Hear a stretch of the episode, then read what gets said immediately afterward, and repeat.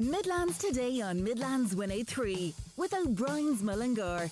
It's official Westmeath. No county loves Renault more. pobrien.ie.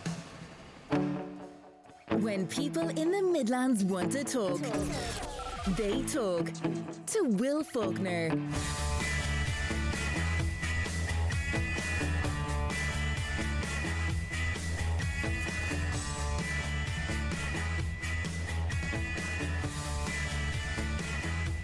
Good morning. I don't mean to wind you up, but this story is going to raise your blood pressure.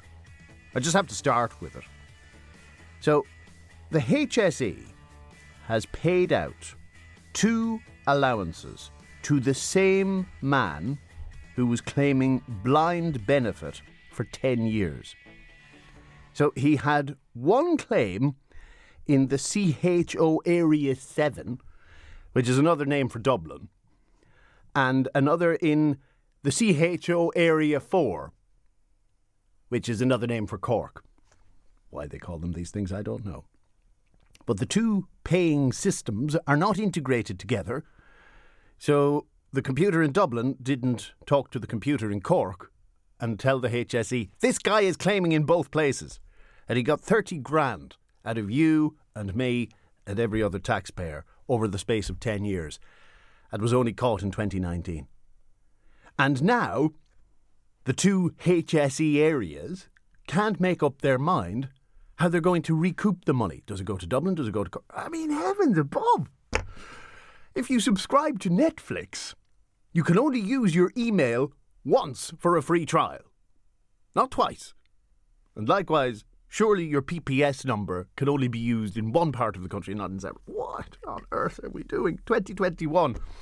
Cloud computing, all sorts of technology, and this is happening. Anyway, good morning. How are you? On the agenda today, why hauliers are bringing Dublin to a halt. Also, Brian Clunan does DIY and much more besides. We have plenty of good news on the menu as well, because actually, on the front of the Irish Times, even though it is a COVID story, there is a little bit of a glimmer, a wry smile maybe forming at the curve of Tony Holohan's lips. There are tentative signs the fourth COVID wave is abating. So that means they're going to not impose any further restrictions this week. The government will leave it until the end of next week before deciding if any additional measures are needed fingers crossed, that trend continues. They also point out in the Irish Times how 200 cover teachers are being recruited because it is so difficult to get substitutes at the moment, and especially since the changes to close contact rules, meaning that entire households will have to isolate if one of them tests positive for COVID 19. That has had an effect on staffing, well, everywhere, but particularly in schools. So they're hiring 200 new subs. More student teachers will be allowed work in schools. They won't be allowed go out on any professional development courses at primary level, so teachers will have to put off their training courses until next year. And retired teachers can go back to the classroom without any reduction in their pension. So at least there's a bit of proactive work underway to try and get rid of that uh, shortfall in substitute teachers. Okay, let's get away from COVID 19. Oh, by the way, I just want to mention, unfortunately, have to mention, Westmeath is now the county in the country with the highest incident rate. And if you recall the last time this happened, and it was in Offaly in particular, they opened the walk in testing centres. Would you rather have a walk in testing centre in your own area or rely on the antigen test? Seems the antigen tests are very much taking over. Anyway, okay, COVID 19. Go away. Been wanting to say that for 18 months. So, do you remember Bruce Willis in Armageddon? Hopped into the aircraft along with Ben Affleck. Up they went into space. They launched a big operation on an asteroid to blow it up with a nuclear bomb. NASA is going to do something not quite as dramatic, but to achieve the same end. So there is an asteroid called Dimorphos. It's not going to hit the Earth, but if it did, it would do damage. It's about 525 feet across. So it would be worse than a nuclear bomb going off in a city if it did go through the atmosphere and land. But what they're going to do is send an, uh, a craft towards it to collide with it and knock it off course. This is an experiment. It's not going to hit the Earth one way or the other, but they want to see if there was an inbound asteroid, whether this tactic would be effective. We're not going to find out, by the way, until next year. It doesn't happen over the space of a 90 minute movie, unfortunately. We're going to have to see if our theory will work. The House of Gucci is a movie that many people have been waiting to see the sensational story of murder, madness, glamour, and greed. Starring Adam Driver, Lady Gaga, Jeremy Irons, Al Pacino. How could you go wrong with a cast like that?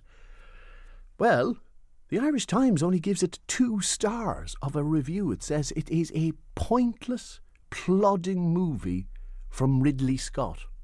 Again, it's hard to go wrong when Ridley Scott is in the director's chair. But they say the writing is awful, the acting is confused, and it's just not a good watch. Now, I've seen other reviews that have given it four and five stars, so I'm just curious is this a movie you want to go and see?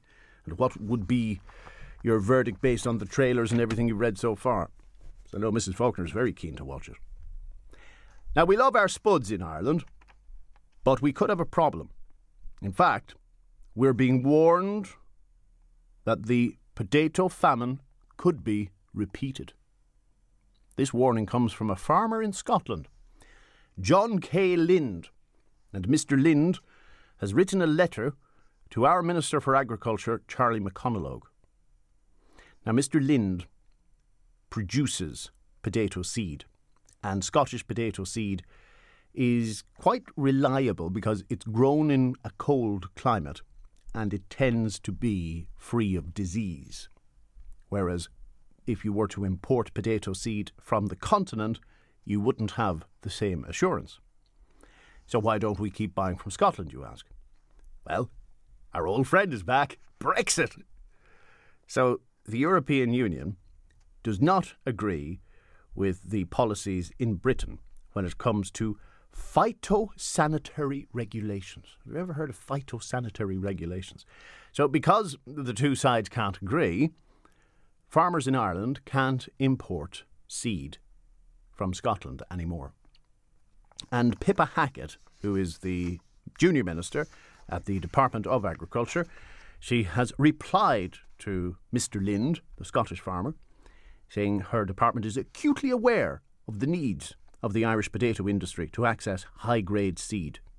Ireland has repeatedly requested the EU to allow for a temporary derogation to facilitate the importing of seed from Great Britain in the interests of our potato industry, but the EU hasn't granted this because the UK won't commit on dynamic alignment with EU Phytosanitary rules, dynamic alignment.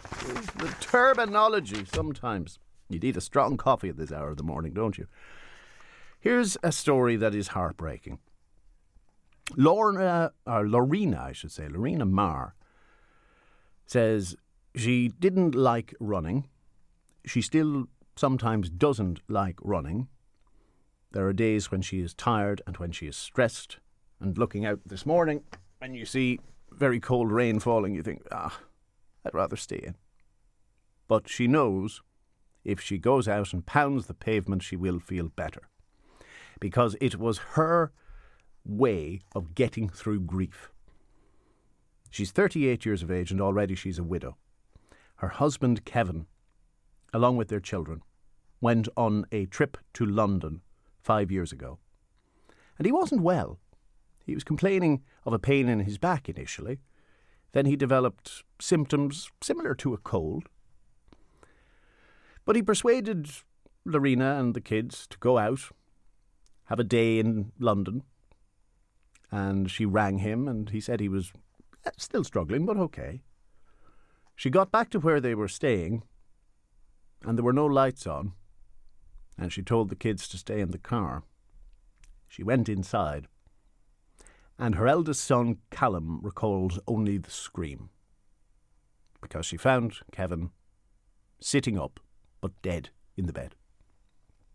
It turns out he had an infection which caused fluid to accumulate around his heart. And like anybody in that situation, she was beside herself with grief, didn't know whether she was coming or going. But what got her through it was running. The mindfulness, the ability to sob openly while running through forests, running away from people. So she would encourage you, if you are up to it, and if you're going through a similar experience, it might just give you the relief you need. Anyway, you can read her story in the Irish Times. Uh, finally, actually, I'll give you one or two more. The 91 year old architect. How did he celebrate his birthday? He took a day off work. Cathal O'Neill. Fantastic. 91 years of age. Graduated from University College Dublin in 1955 and still has no intention of stopping work permanently. So at the age of 91, he said, Yeah, I'll put the feet up just for the day. He's a father of five, he has 10 grandchildren, and he's very happy and enjoying life, and long may that continue. The toy show. There are calls for a bank holiday to coincide with the toy show. Now, I'll tell you why this is coming up.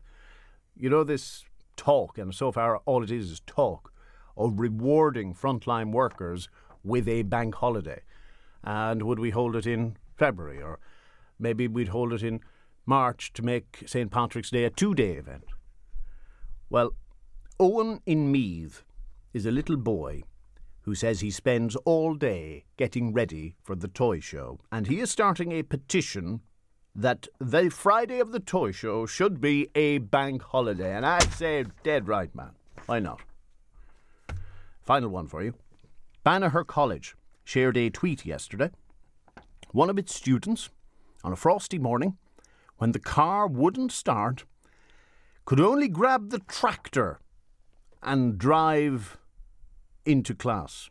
And you see the picture there. You've got Hyundais, you've got Toyotas, you've got Volkswagens, all in the parking spaces. And then, it's not in colour, so I'm not sure, possibly a Massey Ferguson sitting there proudly.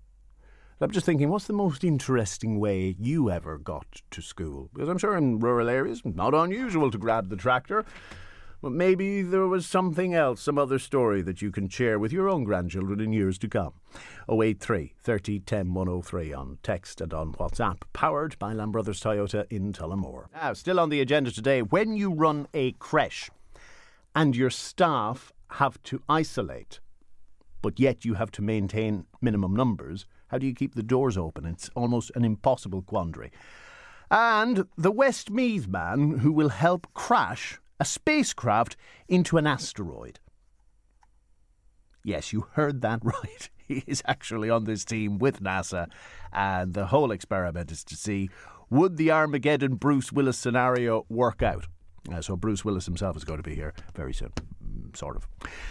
Now, the debate continues regarding our horticultural industry, which has relied on homegrown peat, so to speak, for many years. But peat harvesting, as you know, has come to a halt, and the product is now being imported, sometimes from a considerable distance in Eastern Europe. The question might well be asked where's the environmental benefit in this? And so a bill is coming before the Seanad, which would introduce a licensing system for horticultural peat harvesting, not for energy production, not for home heating, just for horticulture. Kevin Mahon represents Growing Media Ireland. He's based in Rathowen in County Westmeath. Kevin, good morning. Uh, good morning, Will. Thanks for having us on. Just a quick explainer Growing Media Ireland is what? Uh, we're a representative body of the substrate producers in Ireland, so the the growers of Ireland, the growers of mushrooms, the growers of lettuce, we we and ornamental plants, we supply the growing media that they use for growing the plants. So most of the companies you'll never have heard of because we're strictly business to business. Um, some of them you will know the, in the retail sector that the product that you buy in, in Woodies for, for growing at home, but um, mainly it's it's um, business to business professionals. When we spoke before, there were stockpiles of Irish peat, but they were being slowly and surely exhausted. What is the state of stock now? Uh, well, uh, I can I can say because in in our industry we're always prepared to have a couple of bad years just being the vagaries of Irish weather. So typically we would hold a couple of years stock, and uh, that's different for the mushroom uh, uh, substrate producers. They they can't hold stock; it has to be.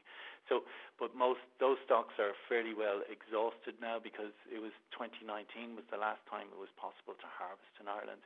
So yes, we've commenced importing peat, and mainly from the Baltic, but peat can come in from from uh, Sweden or Denmark or the UK because it's harvested in, in the Baltic. It's harvested elsewhere. It's harvested in, in Canada. It's, this is a peculiarly Irish problem, so it's it's nothing to do with the EU. Interesting, because the rationale for ending peat production has been the environmental argument, particularly around energy production, accepted more so than in horticultural use. But are we somewhat alone, or are we just early in taking this step? No, uh, what's actually happened is, uh, like it, peat, the, technically the harvesting of peat is not banned in Ireland. It's just what's happened is that the law which governed um, peat production in September 2019 was struck out because it wasn't in compliance with EU law, with the Habitats Directive and um, the Environmental Impact Assessment Directive. So it's just our law is uh, dysfunctional, and so what's what's happened is that we've all found ourselves, uh, including Bord na Móna, the state-owned company, we found ourselves in a situation where we had been exempted under going back to the 1963 Planning Act from planning permission but overnight, basically, planning permission became a requirement. And it's the same as if you've built a house without planning permission. But of course, we didn't need planning permission, but overnight it was kind of introduced on us.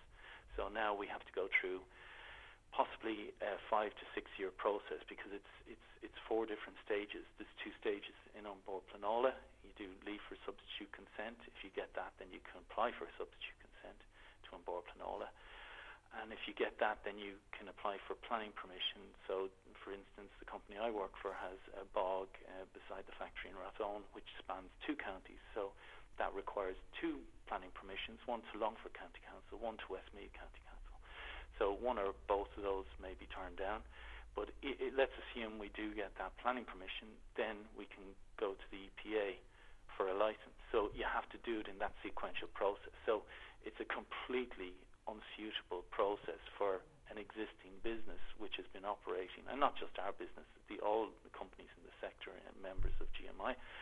Um, we've been operating for 40 years um, successfully without damaging the environment, and uh, but but now we're faced with this unwieldy um, in, um, regulatory process that will take because at each each one of those stages can take a couple of years to get through, you know, yourself for planning permission. Yes, but in those other countries you mentioned, the UK and Canada excepted because they're not in the EU, yes. the Habitats Directive would also apply. So, how onerous is their planning system? Well, it, it's the the problem is that we've been we're an existing activity that's been plunged back into as if you were a startup. So, uh, you know, we're we're quite different in that.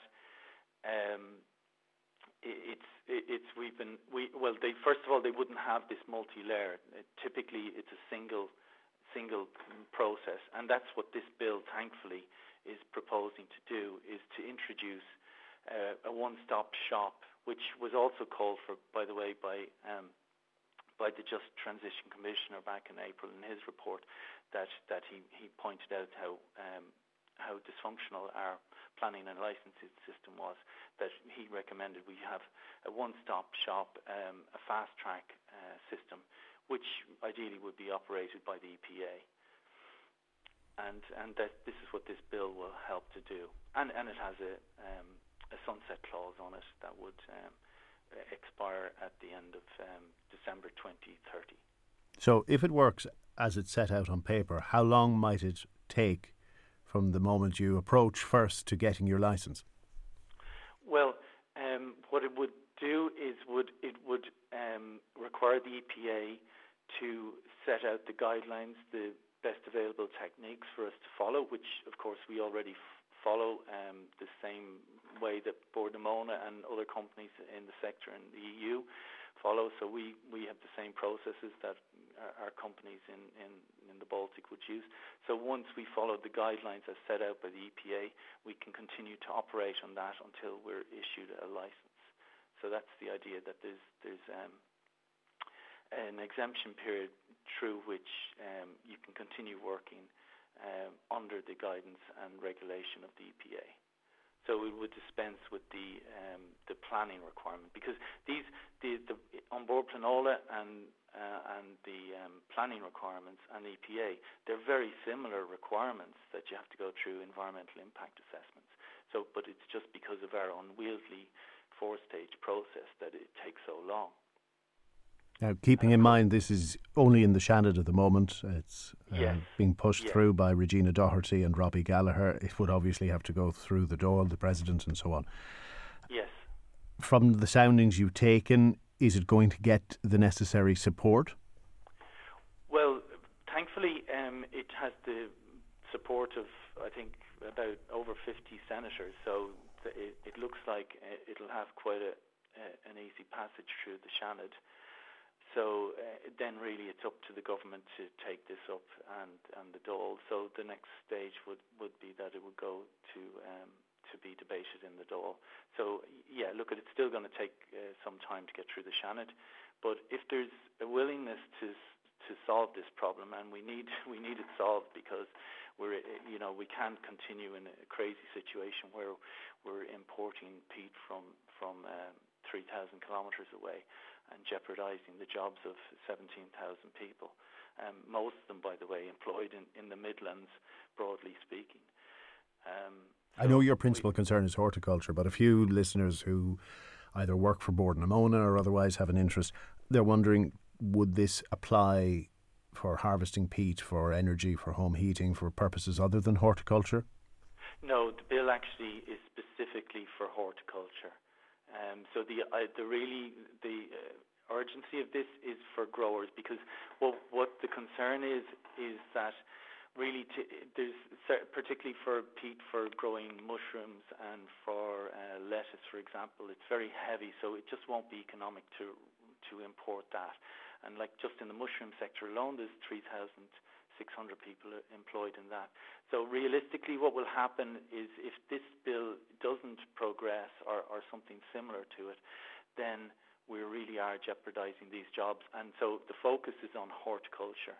Um, there are alternatives to, to fuel, but really we don't have alternatives to uh, growing media for for uh, our vegetables and and uh, our mushrooms and our ornamental plants. So it, it will end up being imported. Whereas with fuel, we do have alternatives. Although presumably you're going to have to develop alternatives in that you mentioned a sunset clause on this by 2030. Yeah. Oh, well, we're, we're already using, uh, like, uh, uh um, as far as I know, nearly every company in the sector uh, is using alternatives. Uh, we've been using wood fibre, certainly in our plant, for the last 17 years. We're using bark. We're importing coir from Sri Lanka and India. So um, currently we're using about typically 20% non-peat with our peat mixes. So, but peat is, is the most reliable um, gr- growing media uh, additive that we have, and and it, it's the, the problem with the alternatives is there just isn't enough of them all available at the moment. So it'll just take take time to, for them to come on stream. Um, like we can't, we just wouldn't the, the for instance, that vessel of peat that came in from Latvia with uh, 200 truckloads of peat, and uh, for us to produce the same amount of wood fibre would take us about five and a half months uh, to produce that because it's it's a, we don't have the availability of the wood chips, we don't have enough um, to produce it. So it's it's going to take, and likewise, bark is in short supply. It's used for energy. The wood chips we use for producing our wood fibre is used for energy. So we're competing against the energy sector for that they're being burnt um, in Edenderry, for example. So and and combined heat and power plants which are operating around the country. So there there is a problem in having the availability and also the quality of these alternatives, such as, you know, for example, compost. It's not always reliable. Um, and generally speaking, the other alternatives to peat just aren't as consistent and safe as, as peat. Well, it seems for the moment you may have the makings of a solution in the form of this bill. We'll watch with interest how the debate flows and if there is any opposition to it and what the substance of that is. Kevin Mahon, thank you very much for taking our call. Thanks very much, Will. Nice talking to you. And you. He is the Secretary of Growing Media Ireland and he's based in Rathowen in County Westmeath. After 10, how this individual managed to claim 30,000 euro of your money and my money by somehow having one uh, claim in an office in Dublin and another claim in a HSE office in Cork and the HSE didn't pick up under the one umbrella what was going on. And is this just the tip of the iceberg? How many other people have double claims, or heavens above, maybe triple or quadruple claims? Who knows? Anyway, let's keep the blood pressure a little bit lower for a few minutes. When you run a creche and you have to maintain a minimum level of staffing according to the number of children in your care, unplanned absences are a problem but especially when they're not just because of illness, when it happens through a close contact situation, the number of absences inevitably increases. Regina Bushell is the managing director of Grovelands Childcare, and it has operations in Tullamore, in Mullingar, in Athlone.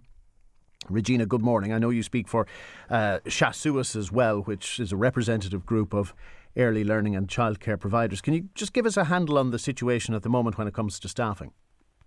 Well, when it comes to staffing at the moment, I don't. There are so many services all around the country this morning who wake up, providers who will get a call to say, I've been a close contact, I now have to isolate for 10 days or whatever they had been advised to do by the HSE.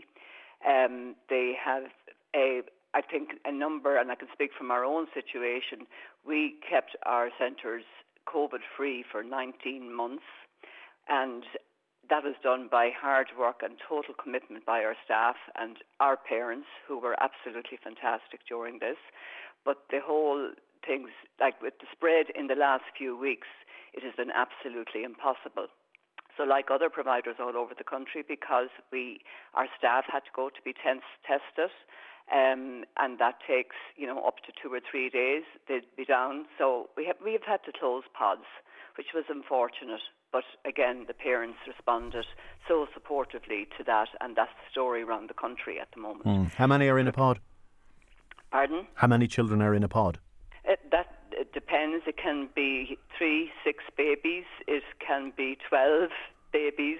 It can be 22 children you know, um, depending on, on the, the ratio required, like it's three to one for babies, um, then 1 to 5 for toddlers and 1 to 20, 1 to 12, sorry, or 1 to 8, hmm. depending mm. on whether the children are full day or um, sessional services only.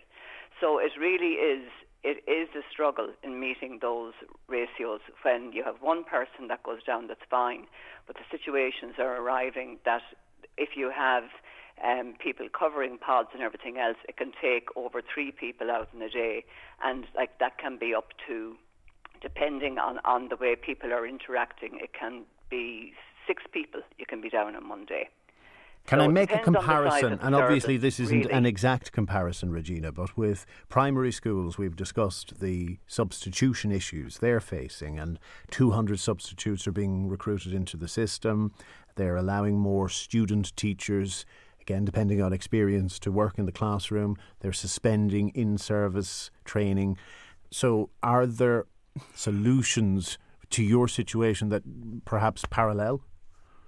Absolutely, yes. And I have met, I have met um, along with some other providers, with officials uh, from the DCEDIY in the last few weeks to look at solutions. We offered them solutions to the, to that.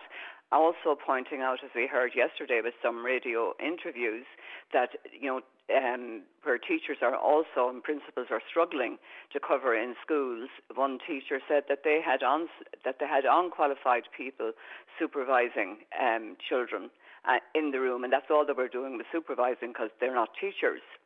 Um, we were looking for, for support of bringing in what we would would say are competent, capable, and able people to support us that we would know that are known to us that you know um, maybe you know you, you have to get Garda vetting. That also is is a problem for all of us, schools as well as ourselves, because that can take a number of days to come through, and. Um, then looking at, we would ask the same thing. There are a number of students who are studying childcare and early years in colleges and in different training centres around the country. We should also be able to do the same thing, even though they're not qualified, to be able, fully qualified, to be, be able to uh, have their support if they were willing to give that support to us. So there are other things we've asked for as well. We've asked for um, a the childcare to be added to the critical employment list and for visas to be looked at from other countries, maybe outside the, the Europe, you know, within Europe, but outside, Europe as well, that might like to come and work in Ireland for a few years. Our students go, or our, you know, people qualified in childcare in Ireland go to other countries to work, and other English-speaking countries, and we would look to try and, um, you know, that support to be given to be given to us. Um, it really is, you know, the, the frustration and the stress that's there in the sector at the moment is, is really, really very high, um, both among those working, the early years educators working in, in the sector, and for the providers working in the sector, because it doesn't stop. It's not nine to five, it's all weekend, every weekend for, the, I'd say, the last month, where we're getting calls, and that then sets up a whole dominoes mm. reaction, if you like, of what we have to do between calls to parents to inform them, in particular our working parents who are relying on us to be there for them. And that's very stressful for them when they have to stay out of work as well. Naturally. Um, Un- unfortunately, it's a situation that. that is of nobody's making, and at least you've identified some solutions, albeit obviously you have to finesse them around how qualified uh, a student might be before they're acceptable or not. But uh, hopefully, this uh, moves at pace and you don't face these challenges for too much longer. Regina, just finally, did you win a big award? Yes, we won Creche of the we won Creche of, of the Year 2021 from the Irish Business Foundation, and um, that was um, that's really it's really great great for us, great for my entire team in, in, in Grovelands, and give us all a bit of a a bit of a boost at at this time. Um, Badly needed, but well deserved. Uh, Regina, congratulations to all your team. Thank you for taking our call. Thanks, Will. Thanks very much. Bye bye. Regina Bushell from Grovelands Childcare. Now, who are you going to meet today? Well, the truckers who are fed up of fuel prices. Join the club, guys. But what is the answer? The Westmeath scientist who thinks he's Bruce Willis, and the Meath boy who wants the toy show to be a bank holiday. When you pick up that phone, dial the number 0818 300 103. You'll get straight through. You can text or WhatsApp 083 30 10 103. Does the right hand of the HSE know what the left is doing? The Irish Times tells us today how one individual was able to claim a blind welfare allowance in two offices for nearly 10 years. In doing so, he was overpaid more than 30,000 euro. One claim was in Dublin, the other claim was in Cork. And it also says in this audit the two areas of the HSE can't make up their mind how the money will be recouped. Now, Brian Stanley is a Sinn Féin TD in Laois Offaly, but he's also chairman of the Oireachtas Public Accounts Committee, which oversees how your money is spent. Deputy Stanley, good morning. Good morning, Will, and good morning to your listeners. If you sign up for a Netflix account, you'll get a free trial. And the way they avoid you getting another free trial is you can't use the same email twice. Why isn't it the same with our PPS numbers? Well, I think that's the question. That when PPS numbers were brought in many years ago, that was the idea of the PPS number, was that it was the key to everybody's file. But I, I suppose at the outset, it's important to say that you know that the blind allowance it's a very modest payment of 61 euros 50 cent a week. It's very important that it's there. Uh, I would like to see it even a bit higher because people who are blind, you know, do have extra costs. They do have extra uh, costs incurred getting about. They need to use taxis more. Uh, they need to, uh, you know, they need to pay for help. Uh, and I think it's important that it's there and maintained. And we get it to the people who really need it. But but obviously, you know, the cases that's highlighted in the Irish Times today and it's not just one case. There's there's other cases as well in Cork and in and in Kerry uh, show that uh, the system isn't working. Uh, it shows that uh, you know the uh, the audit that was carried out, and it's a welcome the fact that the audit was carried out. It found that um, only three quarters of a sample of staff had completed mandatory training uh, in in Cork and Kerry. Um, you know, in re- in regard to what. So there's an issue obviously with training. Uh, you know, there's there's uh, there's an issue with with the financial system, HSE, and I suppose well, you know, the amount of money involved here, while it's while it's small, um, it highlights. I think it highlights I think to the public the fact that within the HSE, and we've been examining this uh, at the Public Accounts Committee. We've had the HSE in a number of times over the last year and a half, and indeed we're due back in again before Christmas. Paul Reid and his senior management team to speak to them about uh, their financial systems. They don't have an integrated financial system. Uh, they don't have an integrated procurement system. Um, they, they don't have integrated systems in many ways. Sorry to cut across you, but patients will often complain that let's say they go to one hospital and they give all their information, medical details, history, and so on. They have to do the same in the next hospital. There isn't a central database for patient records and continuity of care either it's it's very 1980s. What happened to cloud computing? Uh, it, it, part of it's 1960s, I'm afraid. Will um, there's, I, I was born in the 80s. I was being kind, but anyway, go ahead. but uh, but there is a, there is um, there are issues there in relation to in relation to the systems within it. Now look at it's important also to recognise you know it's a huge huge organisation 130 over 130,000 people working in it uh, and providing a whole range of services. So it's important to recognise that. But there are some basics that are not right. Let me give you an example in relation to the finances. In 2014, the C&AG, he's the man with 200 of his staff who audits government accounts and government spending and who we deal with on a weekly basis. And I, in fact, I'll, I'll meet one of the senior auditors this morning from the office in relation to uh, this week's uh, you know accounts for this week uh, at, at, at our committee, and they looked at all this back in 2014, and they said the HSE needed an integrated financial system uh, to monitor procurement and spending, and also payments to a multiplicity of organisations that provide services for them. You know, like uh, the section what's called Section 38 and Section 39s. That's where the HSE pays an organisation to provide home care or inpatient services or whatever. Uh, that still isn't in place. They started the process of putting that in place in 2017 and 18. It was supposed to be completed by 2022, and it's one of the first issues that I delved into as the chair of the Public Accounts Committee because it caught my eye. Hmm. And, and what did you find out? Why does it take so long? Because if it was a large multinational and some of them have staffing levels equivalent to the HSE, when there's money on the line, they act quickly. And this, this, this is the problem, and this is why we're bringing them in so often. We're trying to monitor what's happening with it, but the, the last, the last dealings we had with them on this, they said now that it actually be 2024 because of COVID. Okay, now we understand that COVID has held up matters. We understand that it's put a spanner in the works, uh, that it has caused huge problems and huge problems right across the health system, not just for the frontline staff, but also for the backroom staff uh, in terms of trying to, you know, change things and, you know, turn things around very, very quickly, sometimes in a matter of days or hours. But they're now saying 2024 before they have an integrated financial system in place. And this is the key to it, Well, You know, we have a health system, and I've said this to you before, you know, we, we have one of the highest spends in the OECD on health. In fact, yesterday, if I heard correctly, sixth um, highest, yeah. Uh, yeah, the, the fifth highest in in the OECD. And as far as I know, and I want to get this checked out, as far as I know, that doesn't include uh, the private health insurance that people have to take out. the out-of-pocket expenses. That doesn't cover everything.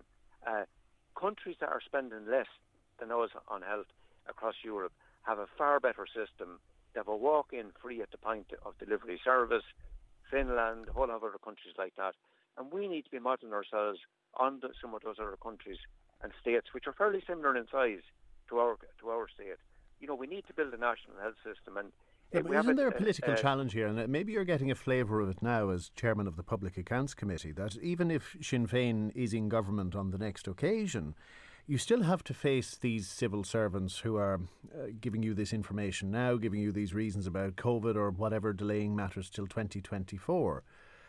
How do you cut through that? Well, well, uh, the first thing you do is you ask them for progress reports, and that's why the HSE are back in again in a couple of weeks' time in front of us because we've asked them to progress this, and we, we're, we're monitoring this. What I would say to you is, and we, we need to make no bones about this, our health system, you know, we have great frontline staff, we have great frontline services uh, when you get in there, and we have staff who have done Trojan work.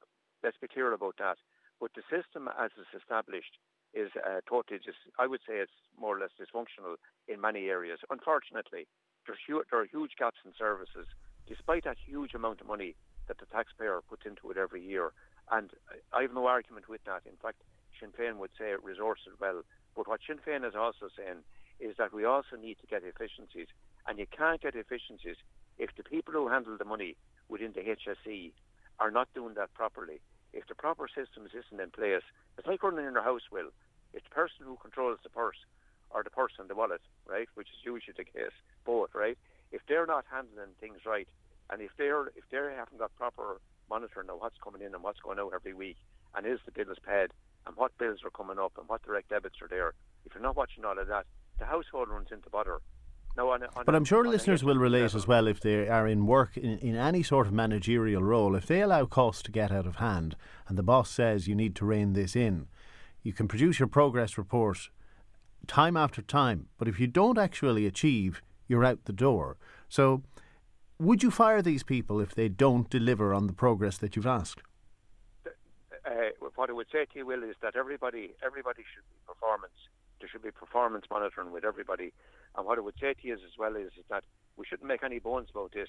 To turn this health system around, I believe, and we believe to, to make any real major progress, which is about building a single tier national health system, you're looking at it's at least a 10 year project. Yeah, but you're a now, bit ambiguous on the performance management because ultimately, if they don't drive it through, they can come into you and give you a progress report. But if there isn't being progress made or at a decent pace, what, what will you do? How will you light a fire under them?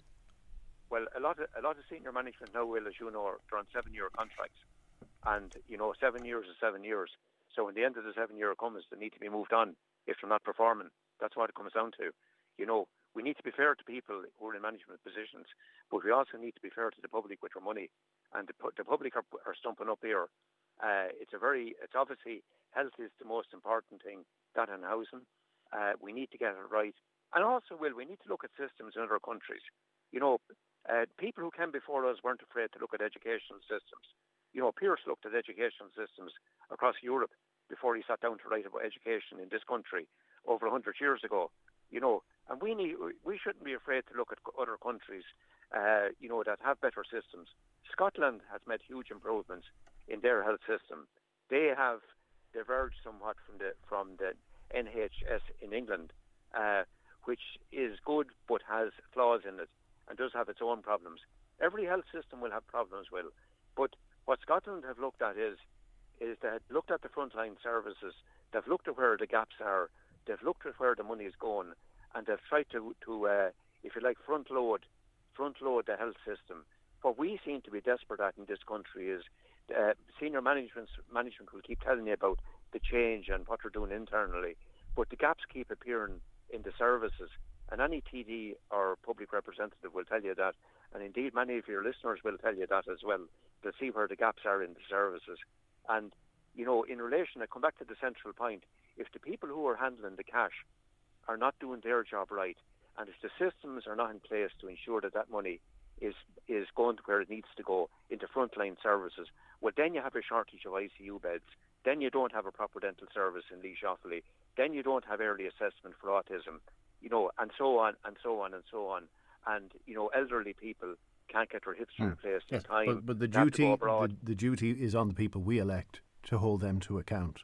Absolutely. Ultimately, just, just a final point. Sorry, but Kevin in uh, Errol has asked, with this case highlighted in the Irish Times, this individual claiming blind allowance in two locations. That's one instance that was caught.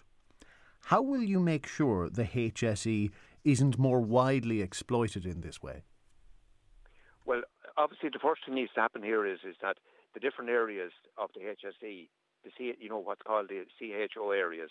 We're in CHO eight in Laois Offaly. That those areas between was said that CHO eight and CHO seven is actually linked up together. In other words, will your central point that the left hand is talking to the right hand. That's a basic in any organisation. Uh, so obviously there needs to be an integrated computer system. But as I highlighted, the HSE does not even have an integrated financial management system yes, for procurement, etc. And, and we might not have that integrated system for a while. So in the meantime, will you order or, or, or demand a spot check? How will we establish the scope of this? Well, obviously this has been shown up by an audit. So an audit has thrown it up, has thrown up this issue here in front of us. So what we will be asking for is the HSE to carry out other audits across the state to make sure that this isn't a, a widespread practice. It's important that we get this money to the people who need it, those people who are blind, who need this money to get about daily, uh, you know, to have extra costs. It's only 61 euros 50 cent. It's important that they get it and keep getting it, but it's also important that you know that it's not going to people who shouldn't be getting it. It's a basic, but the HSE, people in the HSE, we need to take them out of their silos, uh, and people who are charged with putting the systems in place, they need to ensure that they're being put in place. Uh, and it, it is an issue that I am going to raise with the HSE management. It's one that they need to step up to the plate on and sort out. Uh, I know they have other difficulties at the moment with COVID, and you know hopefully we can make further progress with that over the coming weeks. But while all that's happening, we do need to get people who are handling the money uh, uh, talking to each other. That's the important thing. It's the basic, a basic requirement uh, for society or any organisation to function is that people communicate with each other and systems communicate with each other. Didn't happen in this case. It needs to happen. Will. Brian Stanley, thank you very much. He's the Sinn Féin TD in Laois Offaly and also chairman of the Dáil Public Accounts Committee. Hello, Santa Claus here. Will Faulkner is naughty, but Robbie is nice. With this guy, Brian, I'm rolling the dice. The one thing I'm sure of when it comes to this fellow is with DIY. He knows his ass from his elbow. Clunan! Ho, ho, ho, ho, ho. Why, was Robbie nice to you last week? Robbie's always nice to me. Actually, he complained I wasn't as nice to him as normal. But, you know. You got to see the real you then. what news have you this week, Clunan? No, well, I was just thinking the way in, it's it's it, it's finally beginning to look a little bit like winter. So I did a quick uh, while I was sitting outside in the in the in the van. I did a quick checklist uh, on the sort of things we should be doing for the winter. Um, so oh no, he's going to describe manual labour. Go no, on. no, no. This is all quick and simple stuff. Um, so, as I say, it's so late. I mean, imagine it's almost December and the leaves aren't all off the trees yet. It that, that's I know that's Incredible. because it's been so mild it's been for so, so long. But the problem is you get kind of sucked into a false sense of security and you forget. You know that in a month, in two weeks' time we could be down to you know the winter of 2010 where we had minus. Oh, you cheerful no, Charlie! No, no, I'm just saying prepare for it. Be prepared. Anyway, quick checklist. So first of all, make sure all your vents are cleaned out because it's amazing the dust that builds up in vents and obviously air doesn't circulate through it well. I would always say hoover your radiators. Do you ever clean out the back of the radiator? Never. It's unbelievable. So, a garden blow vac is brilliant, or else a hoover and a feather duster, a bamboo cane, something down there, and a hoover. But if you if you know anybody with a garden blow vac, you'll be horrified what comes out of your radiators. I but, have one. I'm going to do that later, yeah, just for curiosity. It, it, it does take everything out, which makes your radiator much more efficient. Hmm. You know, most radiators are convector style radiators. That means the heat is blo- it's not blown up; it, it moves up. It's convected up from the fins inside the radiator. If they're full of dust, full of dust, the whole thing falls apart. So, That's one thing to do. The other thing to do is Sorry, just with the vents. Yep. So you mean like your, your vents air in your vent up on the wall? Yeah, just it's amazing. Hoover them. A- A, brush, a soft brush, and a Hoover. It is incredible the dust that can be on those, which again makes them a lot less effective. Which I mean, obviously, we know if you have any sort of a, a fuel burning appliance, whether it's solid fuel or wood pellets, which is a solid fuel, or oil or gas, you should always have a carbon monoxide alarm in that room. But I mean, one of the things that can happen is vents can get blocked for various different reasons, um, and a major buildup of dust can block can drop the efficiency of your vent by 40 50 percent. Like that's incredible, and that can create a problem for you. Um, obviously, you should always get your chimney cleaned every year.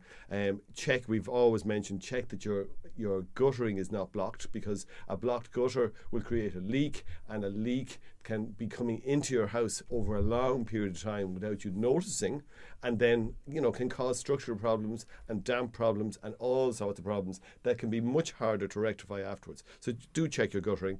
Obviously, check windows and doors for drafts that should be done every year because things vary over time. Just have a look at your windows, particularly do it on a windy day. Wait for a windy day and just go around and feel if the window's closed, feel the whole way around. Is there quite a draft coming from a particular window? In which case, open the window, wash it, wash it with warm soapy water, close it again, and if that's not enough, maybe put on a draft excluder, or if it's really bad, get the window man to come and look at the hinges because that's usually where the Ah, problem is. a lot of our windows at the moment, you can feel the draft. I'd say probably on five or six of them. So I'll try the washing. Mm-hmm. This, we're talking about washing the rubbers around, are you? Correct. Yeah. Yeah. Just to kind of plump them back up again. Ken, they become quite stiff and they get pushed into shape that you don't want them to be in. So they, they become compressed. And if they become compressed, they stop being effective. So often washing with warm soapy water um, can can actually fluff them back up, for want of a better description, and then just close the window gently and, and leave it alone. And that can be enough to do it. But as I say, it can be the hinges. You may need to look at the hinge side of it and see what's happening over there. I'll have to call someone. Definitely. Um, what else are we saying? We're saying, look, check for check. We always say it at this time of the year, but do it every start of every winter. Check for access for mice. So things kind of change. You could have some sort of bit of building working on. Something could have moved. A pipe vent could have moved. Just check that there's no easy access in for the mice. If you had any work, if your boiler is outside and you had any work done on it, just and look, we always get people who say haven't had a mouse in the last five years, and now I've invaded. So something changed. So just have a look and see has anything changed outside. Um, How high up the wall should you look? you'd be looking at you're really looking at ten feet. yeah, it's amazing what they can do, what they, the Right. way they can climb up. Yeah, it is I've always looked kind of ground level as far as the yeah, window no, sill. I mean, it's like see, they can go up. I, there's been cases of them going up behind the gutter, behind the downpipe. Uh-huh. So you have the downpipe that comes down from the gutter. So there's a space there, maybe half an inch or an inch. But if you can imagine, if you try to climb the wall, you wouldn't be able to. But if you have this support at your back, that you have a slightly rough surface and a support at your back that you can push back against, then they can climb up there. So it is quite incredible. Um, always make sure this is so important because we we've always had not in recent years because we haven't had the big frost, but we always get people who find they have frozen pipes or damaged pipes, and they don't know where the stopcock is. So they're looking at this water coming into the house, flowing uninhibited in the house somewhere and they can't stop it because they don't know where the stopcock is. So we should all know where it is, and if we need a key to turn it off, have we got the key to turn it off? You're smiling. Do you know where your stopcock is? I do. Oh, do you? Good It involves jumping two fences. Oh, really? yeah, finding. Uh, yeah, it's in an unusual spot. Let's Oh, leave right, it there. okay. Well, you know where it is, and you can do it if you need to. Absolutely. I hope it's a warm day. okay, uh, we should all at this time of the year bleed our radiators. So most systems benefit from being bled when the radiators when the heating is on, and uh, what you're doing is just getting a radiator key, put a rag uh, between the wall and the radiator, turn it maybe one full turn, and just listen to the air come out, and uh, it'll hiss and hiss and hiss. You'll be impatient if there's a big build up. You'll be impatient. You might turn it two turns or three turns don't. Just one turn is enough because if you turn it too far, it'll come out, and then we're back to this flowing, dirty water coming out. It's more like tar. Like exactly, It's oily It and stains it stains. everything. Yes. Absolutely. Um, next one is make sure. By the way, is that just from the inside of your radiator? Yeah. So that went in clean. Or it went in clean. It came from the tank, in the, the little expansion tank in the attic, and just from constantly flowing through a metal system. It's incredible, isn't it? It's just disgusting. Um, make sure you're prepared for a power cut. You know, this year in particular, because people are saying there's a bigger chance of it. Don't know if that's been rectified yet. Um, check your oil tank regularly. So if you Sorry, don't when, have, I, I don't mean to cut you off. When you say prepare for a power cut, Sorry, in other words, you know, make sure that you have some way of cooking, some way of keeping warm. You know, if if everything in the house, which happens now much more so than so, if you're air to water, and if you're, but everything like your central heating needs needs. People say, "Oh, I have solid fuel," but I mean, solid fuel will will will heat the kitchen because your range is in the kitchen, but everything else stops working because if you don't have power, your central heating isn't working. So just have and see if if I was without power for a sustained period of time, can I cook? Have I light? You know, have I have I have I, have I things in place that leaves me happy for a day or two if I needed to? That's it. Just consider what would I do if I had no power. Um, you know, maybe keep a couple of battery packs.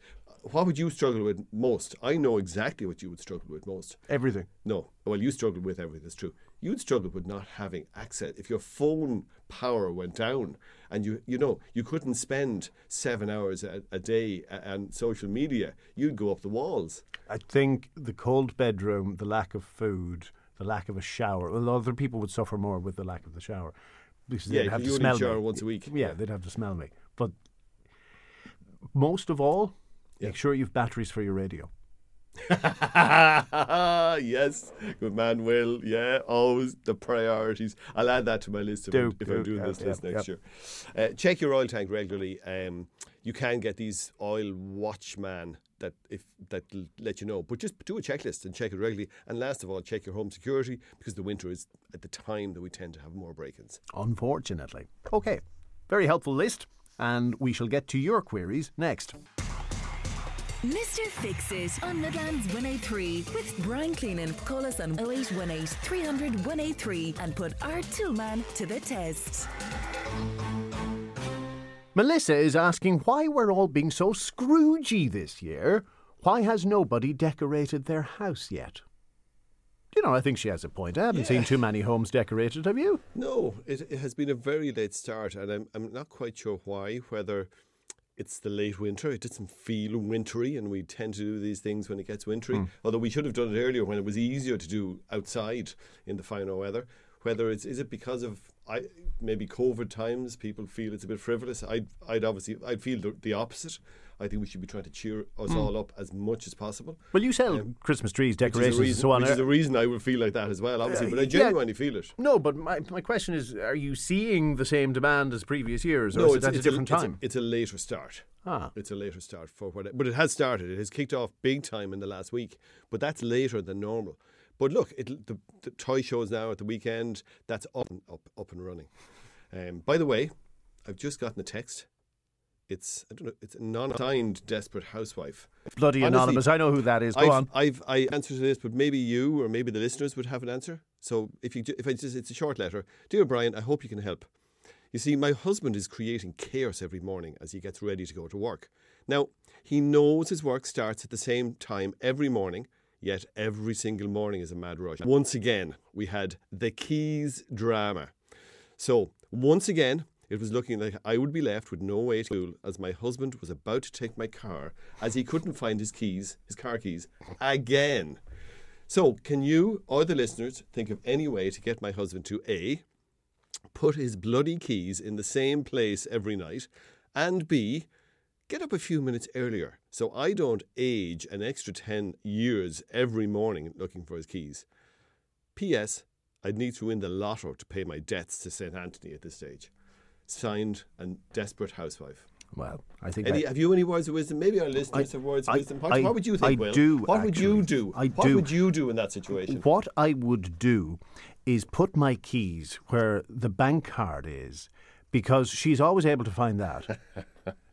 I was thinking afterwards, yeah, that if you could get your car keys to work off a chip and put the chip in your wallet because you're so tight.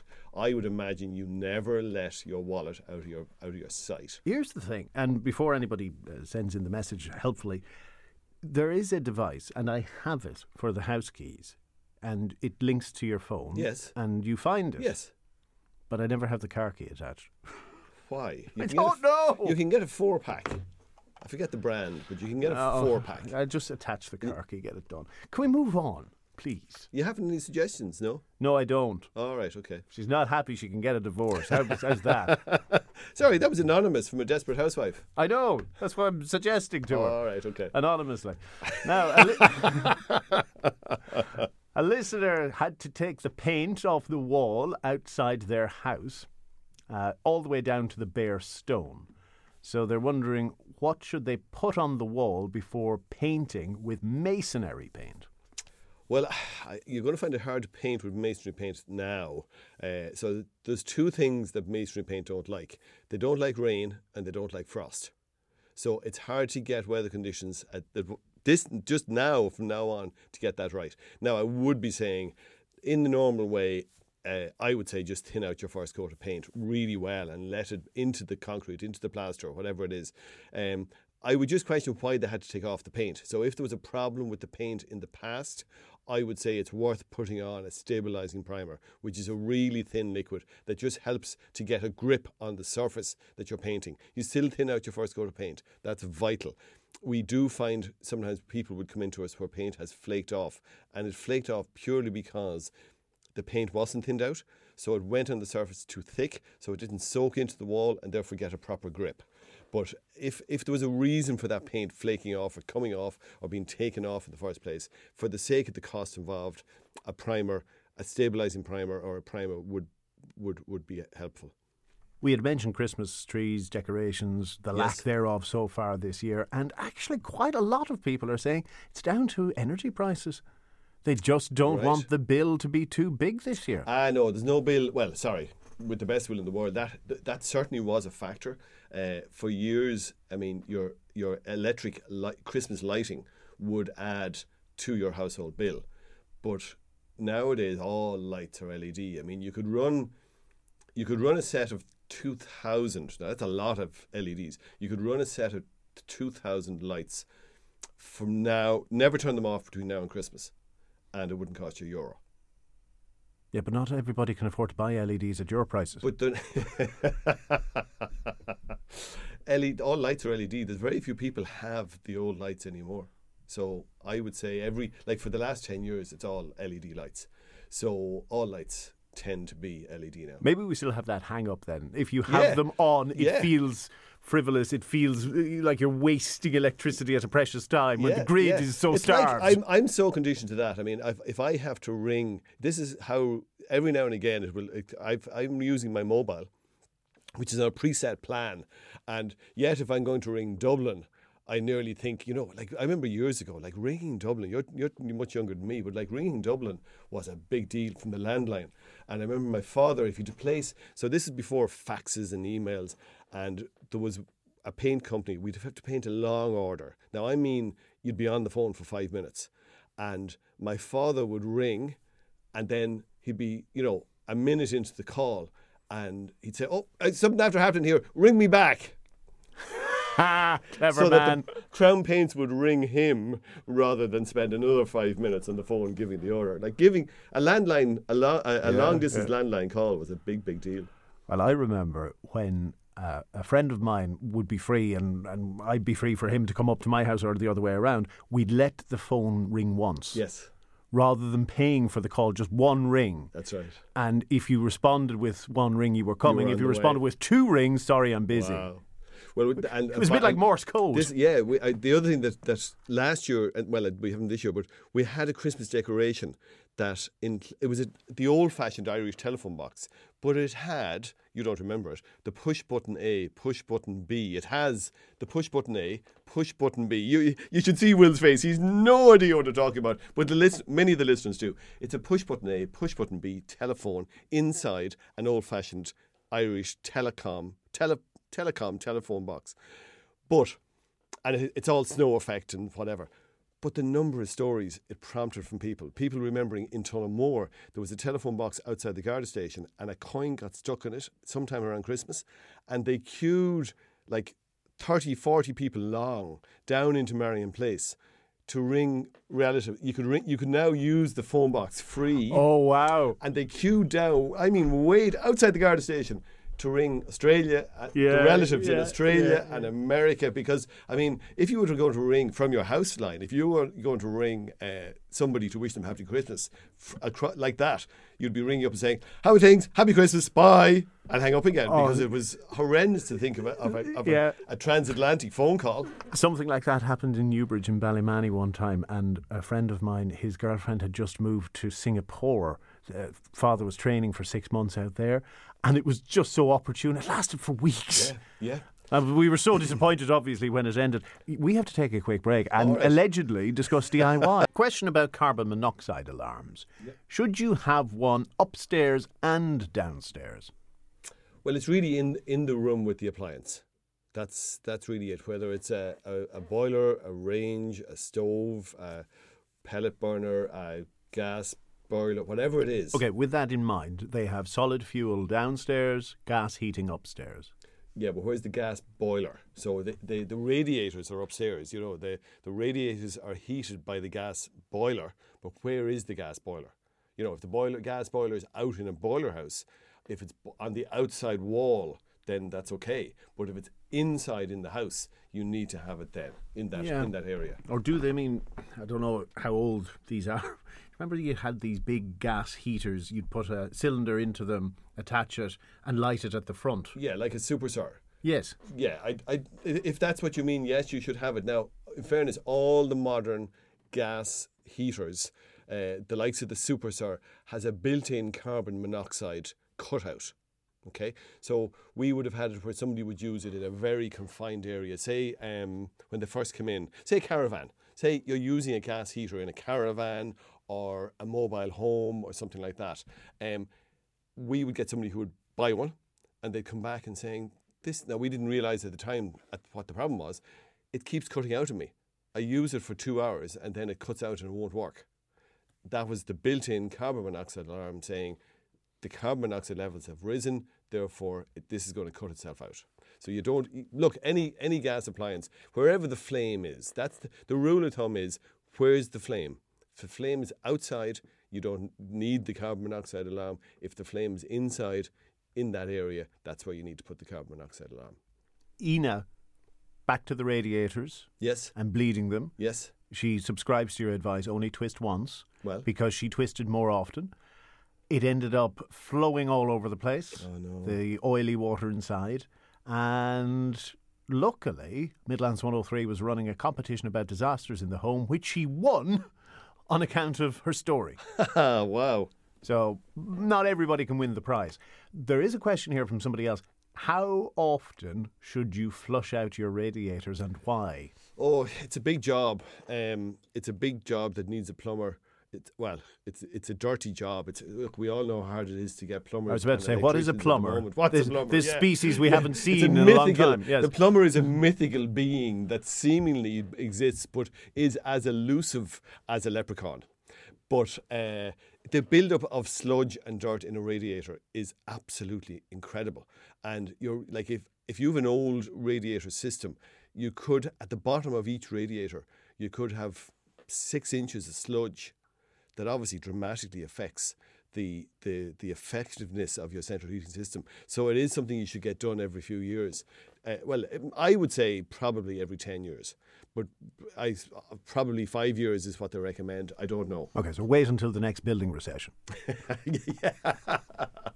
yeah. They happen about every nine years, Yeah, cyclically that- yeah, recessions. that's draw up a list of things for your plumber to do when the recession kicks kicks back in.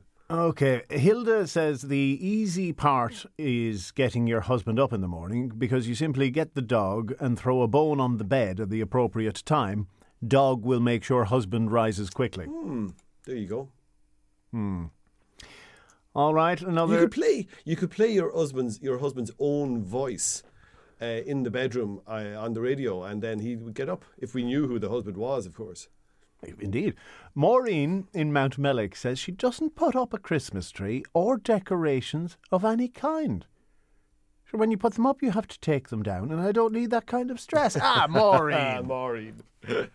I always say, even if, even look, if it's such a dark October, November, December, January, February, it's such a dark time. The bright lights, the presents, the whole, the whole hoopla of Christmas is a great distraction for us all at what is really a dark time. Marion Tullamore agrees it's impossible to get a bloody tradesman these days. They keep giving her appointments and then they don't turn up. Yes, indeed. Back to the old days. Tradesperson.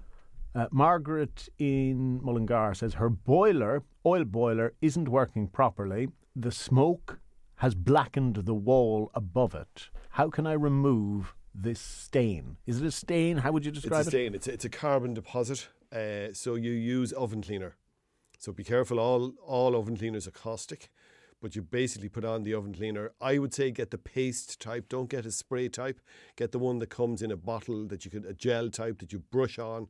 So I would brush it on, leave it for about an hour, and then scrub and wash it off. Watch your eyes in particular with the scrubbing, wear gloves, watch your, watch your hands and face.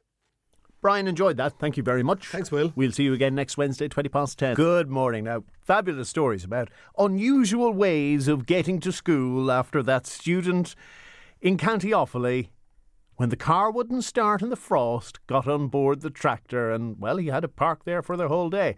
Uh, one listener in Mullingar tells me there was a lad going to the tech for four years, used to drive his tractor.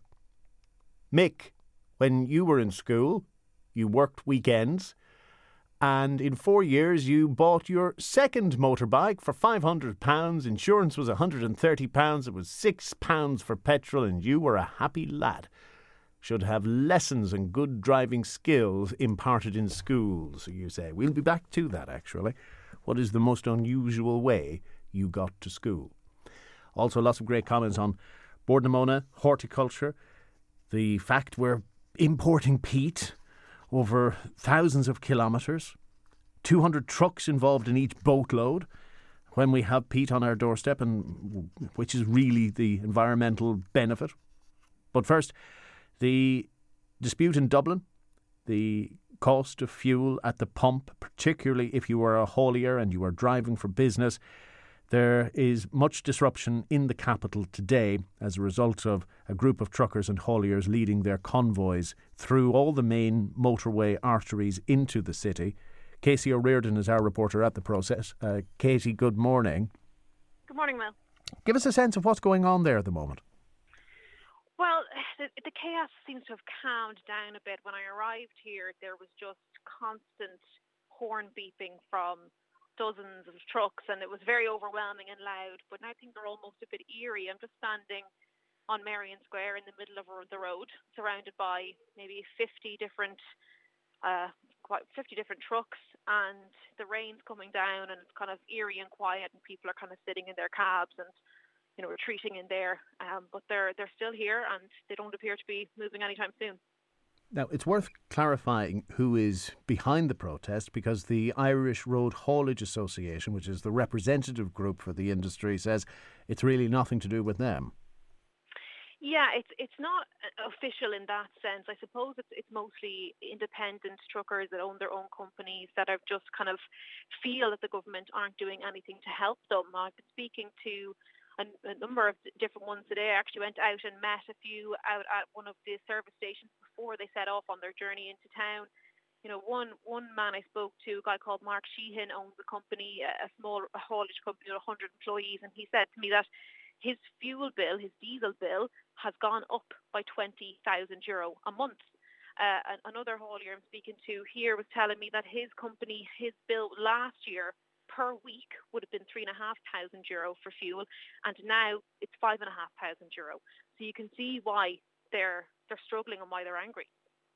And have they a clear demand? What is it they're looking for?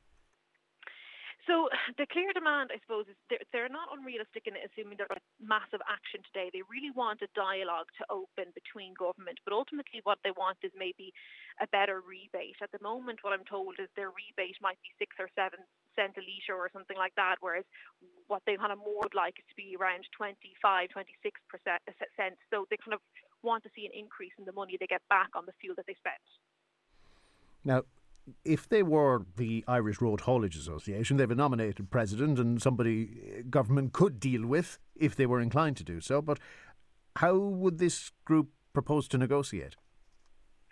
Yeah, that's a good question, and I think I, I, know there is a lot of disappointment among the people that are here today that the Haulage Association didn't come on board with them, and that's something one of the haulier uh, who owns his own company said to me that you know I I pay a membership fee into the Haulage Association, so I'm disappointed they're not supporting us in the, in that matter. But I suppose what they would like to see they would have liked to see maybe Eamon Ryan, the Transport Minister, or maybe Charlie McConalogue come down and speak to them, you know, on the front line here. There, there's kind of a number of different routes into the Dáil that they have blocked. So Merrion Square here, I was on Dawson Street earlier, that's all blocked off. So they would have liked to see a minister come down and, you know, hear them, hear their concerns and open that dialogue. But I understand what you're saying when you haven't got, you know, a clear head organisation spearheading it, it is a bit of a it's a complicated thing to negotiate. Have any opposition politicians showed up? Oh, just actually, Danny Healy-Rae, just as you as your producer called me, had just arrived uh, on the on the scene. All right, yeah. So I'm looking forward to maybe having a quick chat with him and seeing he's come out to support the truckers here. We won't detain you much longer. It's now 10 past 11, so traffic will have abated. It'll get busier at lunchtime. How long do they intend to remain in the city?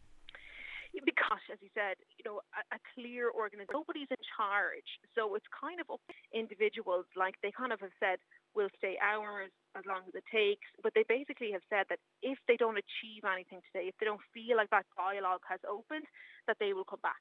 They'll come back, you know, weekly, daily before Christmas, they will, and make it bigger and better. Similar to the kind of I don't want to say threats, but similar to the, the, the promises that we saw with the farmers' protest, or if they felt that they hadn't achieved something, they said they'd come back before Christmas. You know, on the busiest day of the year, the eighth of December.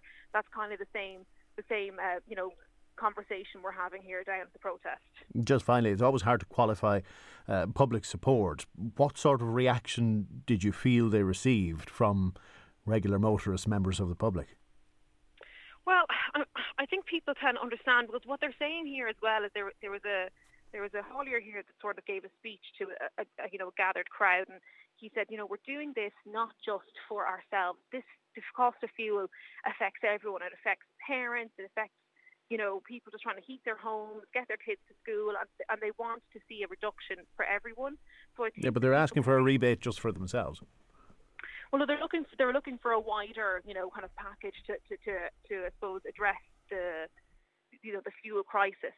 Um, that the rebate thing is just something specifically, I suppose, that would apply to them. But they are talking about the, you know, the fuel at the pumps is, is mad, and you know that people are being charged, and that affects everyone. The fuel to heat your home, they want the government to step step in in a big way here. So I can see how people would buy into that concept, but it does obviously upset people when they can't get in and out to, you know, their jobs or they're mad late for appointments and hospital appointments is something that was brought up and and people are you know worried about missing things and missing vaccine appointments. So I think there's always a certain amount of goodwill with these things but people's patience will run thin. Casey thanks for helping us see the picture. We'll talk again. Thanks Will. Casey O'Riordan our reporter at the protest in Dublin now.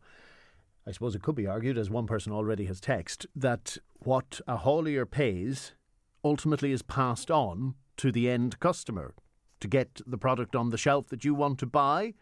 If the haulier has greater fuel bills, tolls, whatever the costs are, you do package that into the overall price. So if they can get a deal, you would hope they'll pass it on. It's time to check out the range of suits for graduations, weddings, and formal wear up to size 64 at Guy Clothing High Street, Tullamore, the leading clothing destination for every man. Follow Guy Clothing Tullamore on social media. Midlands 103. Some other messages on that subject. Robert says the truck drivers are actually looking for the government to take less tax on fuel, thus dropping the price for everybody, not just themselves. And another listener points out that 60% of the price you pay at the pump is tax in one form or another. Now, some other messages. We had talked earlier about the horticultural industry, which, because Irish supplies of peat have now dwindled, they have to import peat from the Baltic countries, even from the UK and from Canada.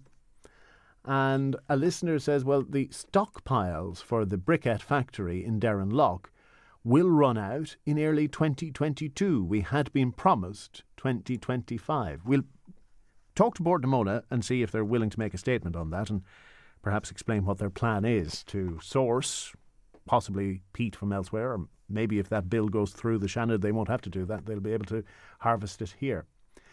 Um, Will, I would like to know if there is a charity shop in the Athlone area prepared to take good second hand furniture. This is Julianne in Glasson, who has tried a number of shops around the Midlands. Some are full, some haven't gotten back to her. So if you're listening in a charity shop or you know of a charity shop where they would be happy to take second hand furniture, please let me know and we'll pass it on to Julianne. Now, still on the menu this morning. How you got to school. Have you an unusual story? After a student in County Offaly managed to take the tractor yesterday when the car wouldn't start. On the subject of cars and public transport, the Connecting Ireland Rural Mobility Plan proposes to create bus options where currently there are none. How close will the nearest route to you be? And will it be frequent enough? How much will it cost? Because you have a chance to have your say. Fergus MacDonald, regarding the Bord na Móna Just Transition Horticulture topic, he says, Will the whole uh, Just Transition programme, as it relates to reskilling Bord na Móna employees and creating opportunity for the Midlands, is a complete scam and a total mockery of transitioning. The vast majority of Kieran Mulvey's projects have nothing to do with just transitioning. Thank you, Fergus. On that subject as well, Angela says Kevin Mahon, this is the spokesperson for Growing Media Ireland, he was well reasoned, well articulated, no waffle. Why don't we have more people like him in government? The peat problem arose in 2019. Why did our elected representatives not deal with it before now? We always seem to have to wait until the horse bolts before we act. Forward planning is not something we do in government, and if businesses did this, they would be bankrupt. The reason why Irish ministers brag about Ireland when they're abroad is due to our business owners, managers, and employees, and nothing to do with their own ability. Thank you, Angela. And Dolores believes it's now time that we had a vote on whether to remain in Europe. This peat issue being just one example the closure of our power plants, bringing briquettes from Germany. Again, is that the fault of the European Union, or is it just how we choose to interpret the rules here? You could argue the sugar beet industry would be another example where we got it wrong. Can you blame Europe for that, or do we look at home and wag the finger? Now, public transport. How close would your nearest bus be if, for some reason in the morning, you didn't have access to a car, you had to go to work, you had to go to an appointment. How would you get there? Because a new government plan aims to create more services, but will they be in your area? Or wh- at what distance will they be? How expensive shall they be? How often will they run? 25 past 11 on Wednesday morning. Still on the agenda today, the Westmeath scientist who thinks he's Bruce Willis. He is going to crash a spacecraft into an asteroid. I kid you not. First, though, Ballynacargy, Multyfarnham, Castletown Geoghegan, Clonaslee, Kinnitty, Shannonbridge, Belmont, Clonbullogue, Bracknagh. What do all of these areas have in common? Well, it's proposed they will receive new public transport options under the Connecting Ireland Rural Mobility Plan. Now, it's hard to describe in words. If you go to the uh, website of the National Transport Authority, you'll see maps of whichever county you live in, the routes that are there at the moment, and the new ones that will be added. And then you can have your say in a number of areas. Let's flesh this out with Marion Wilson. She's Head of Transport Services with the National Transport Authority. Good morning, Marion. Hi, good morning, Will. What sort Thanks of feedback the, are you looking for? What input can the public have? Yeah, um, well, basically, uh, just to put it in context, it's a plan to improve public transport for people living in rural Ireland and in towns outside of the major cities. So we have put down our first uh, proposals in a suite of documents that are on our website. People are able to look at those documents as you've described them, the existing public transport services in, in maps by county within the website, and then look at the proposals. Now, those are draft proposals. Those are where we think, following um, some studies that we've done, that there are deficits in the transport that is available to people um, uh, in terms of coverage, in terms of uh, temporal coverage. So, for example, maybe inadequate timetabling. People don't get the proper durations in towns and centres to do their jobs or to do a day's work or, or obtain a day's education. So, you know, we're looking at the timetabling, we're looking at the inter-peak level of service, giving people a little bit more choice, weekend services, some evening services, that type of thing, depending on the demand that we've identified. Um, and we're asking people to look at those proposals and do the survey and give us their thoughts on whether or not we've missed some opportunities, whether we should, you know, be careful in timings at certain times of the day or whatever, um, and just put down their thoughts really uh, through the survey channels. And we'll have a look at those, adapt our plans, and then over a period of five years, we will be rolling out service improvements. We can't do the whole country simultaneously in one package, so we're we're tranching it into implementation uh, plans over five years. I'm looking at your survey at the moment, Our and 2022 funding from the Department of Transport in order to do the first tranche of that Hmm. activity in 2022. one of the questions your survey asks is what do you think could improve your current public transport service? You talk about stops or stations being closer to where you live. Now, with the greatest of respect, with a large county, um, even for instance, take Laois, not a particularly big county, but you have large swathes where you can't connect every highway and byway. Um, there wouldn't be a stop between Ballyroan and Ballyline heading east to west. So, how feasible is it that if somebody says, Yes, I'd like stops closer to me, that you'll actually be able to deliver those? Well, it's a point. It's a good point. I mean, the road authority is the local authority in Laois County Council, and obviously the ability to stop and serve passengers, process passengers on the side of the road is something that the road authority would have an opinion on. But we would be looking to improve the um, the number of stops and looking to um, make sure that those are professionally equipped with um, uh, proper poles and proper hard standings for people to stand on, so that they're safe on the on the road as they're waiting for the service, so that they have some information, some shelter. That's a separate uh, a program within the authority, but we are looking to address all of those issues. But in terms of uh, the ability to perhaps reach everybody um, within walking distance of a public transport stop. You're right. And so that's why part of our program is to examine the possibility to do um, not what we call non-conventional transport services to reach the people who are extremely isolated um, and won't be able to get onto L or N level roads or, or R roads in order to access bus services that work to fixed routes and fixed timetables. So we're looking to improve what we call the demand responsive transport services, the community car offers, um, those kind of um, services where maybe we can reach uh, people that are a little bit more isolated um, and, and, and get those involved as well.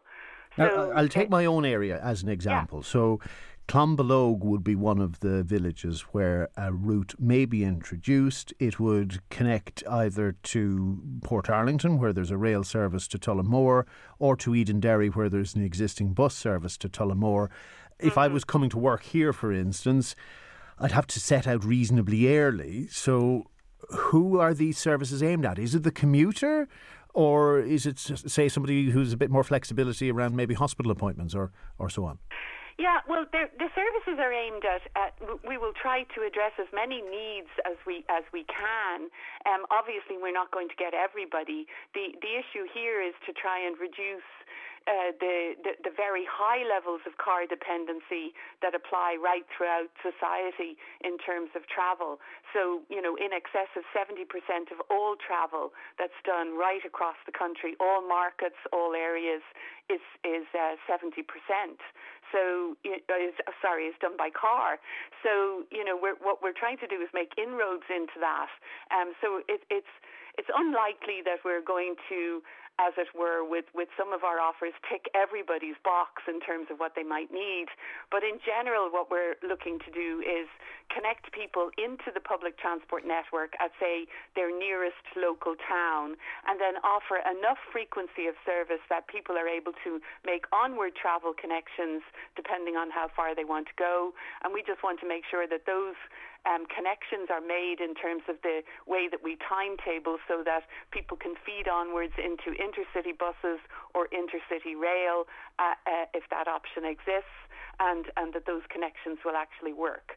So, so if you, you get know, a lot of and, feedback and, and in your survey that says, to, if you get a lot sorry. of feedback in the survey that says there's a demand in such an area at such a time, is that what will inform your timetable? Yes, exactly that. Yeah, and, and I mean, you know, um, it, it, very much depends on the instance that they're talking about. Let's say if it's for um, access to hospital services or something like that, you can imply from the, the size of the hospital that that's going to be, you know, a, a pretty decent regular flow of people that will be wanting to get in and out of that, and you'll make sure that, you know, that that you get people in in times for first clinics, for outpatient clinics. So it's very much based on liaison with the um, with the agencies that deliver the services as well, so that we can understand what their um, organisational methods are, and we can make sure that we can coordinate with those and feed people into them.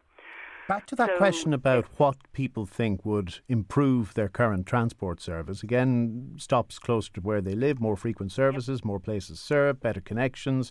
If they could take a bike or scooter, better information about the services in their area, more punctual services, if they can get on and off the vehicle more easily. Why don't you ask about price? Um, perhaps we should have, um, but we have done market research in the past um, that shows that of all the considerations that people value about public transport use, um, price isn't as high um, as you'd think. And we do have, um, you know, we do have very good uh, pricing strategies in the sense that in the cities that where we have the leap ticket um, available, there's, you know, good healthy discounts for people to use leap uh, on the basic um, standard adult or child fare. And we plan to um, make sure that LEAP is rolled out um, increasingly over the um, services that we have in, um, you know, outside of the cities, like in, in, in the rural areas and in the larger towns. So, but it, but but it you know a lot of people um, you know but I, I I understand that price is a consideration, but you wouldn't. It's not as high up in the in the pecking order as um, some people would Im- imply. Well, there is an option to fill in another box there. So I suppose if price is a factor for people, they can name yeah. it. Yeah, exactly. Yeah, yeah. So you want So, to get a good um, a good number it- of, it- of it is uh, a- surveys it is completed. a very useful way of finding out what, what people's trade-offs are, you know, and, and what people value, and so we will pay be, be able to pay when we get the feedback and uh, anal- analyze that. We'll be able to make sure that we. Uh, you know, ensure that our designs meet what, what people actually think is, is, is important about um, public transport use. You want to get a good number of surveys completed. You've set a deadline of the 10th of December, so about three weeks thereabouts to get it done. Yeah. What's the best way to fill it out? Um, we've had about 2,000 responses thus far. It's it's not huge, but it's still um, very valuable, and it, we, we're e- expectant that you know that's going to rise. I suppose stimulated a little bit by you know going on programs such as yours and just reminding people um, to get in there and have a look and give their opinion to us, and you know we very much value getting that. Nationaltransport.ie. Yes. It's on uh, www.nationaltransportalloneword.ie. There's a button within that that's labelled um, Connecting Ireland.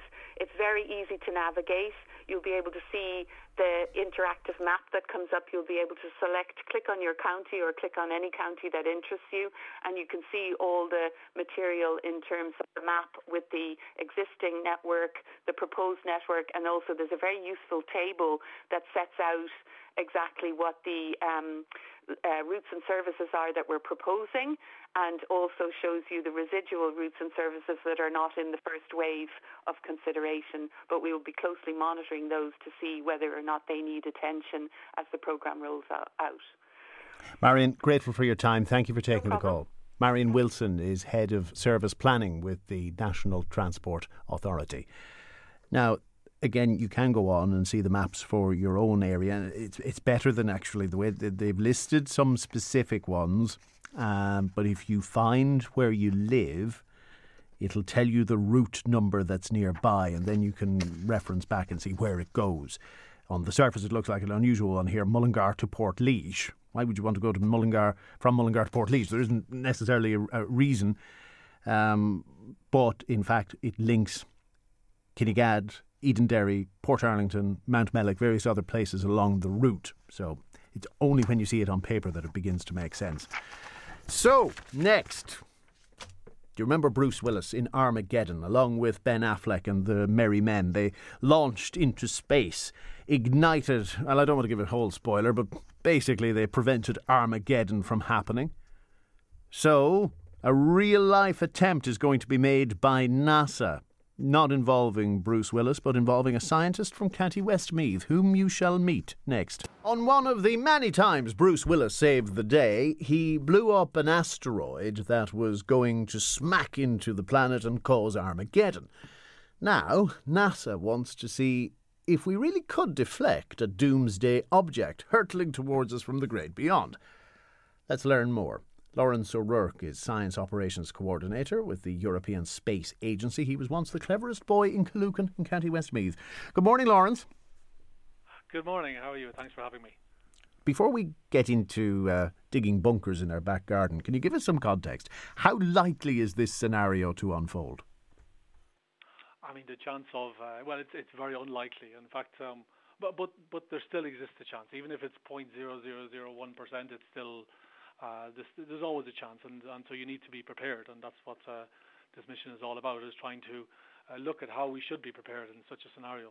I mean, the reality is that um, the, the, between Mars and Jupiter, you have what's called the asteroid belt, which has many millions of these objects. But what many people don't realize is that, excuse me, close to the Earth, there's about uh, 20,000 asteroids which come very close to the Earth every year or during the, the years. And um, and what we're trying to do really here is just to uh, prepare for the possibility that there's one asteroid out there which sometime in the future, whether it's hundreds of years from now, but uh, is, is come our direction and, and try to investigate how to uh, to prevent it. And Bruce Willis won't be around at that time. He won't, no, nor will the rest of us. But anyway, the safety net around the planet is the atmosphere. It will, uh, through friction, cause many of these objects to burn up, and we'll never know about them. So, how large would it have to be to make a disastrous impact?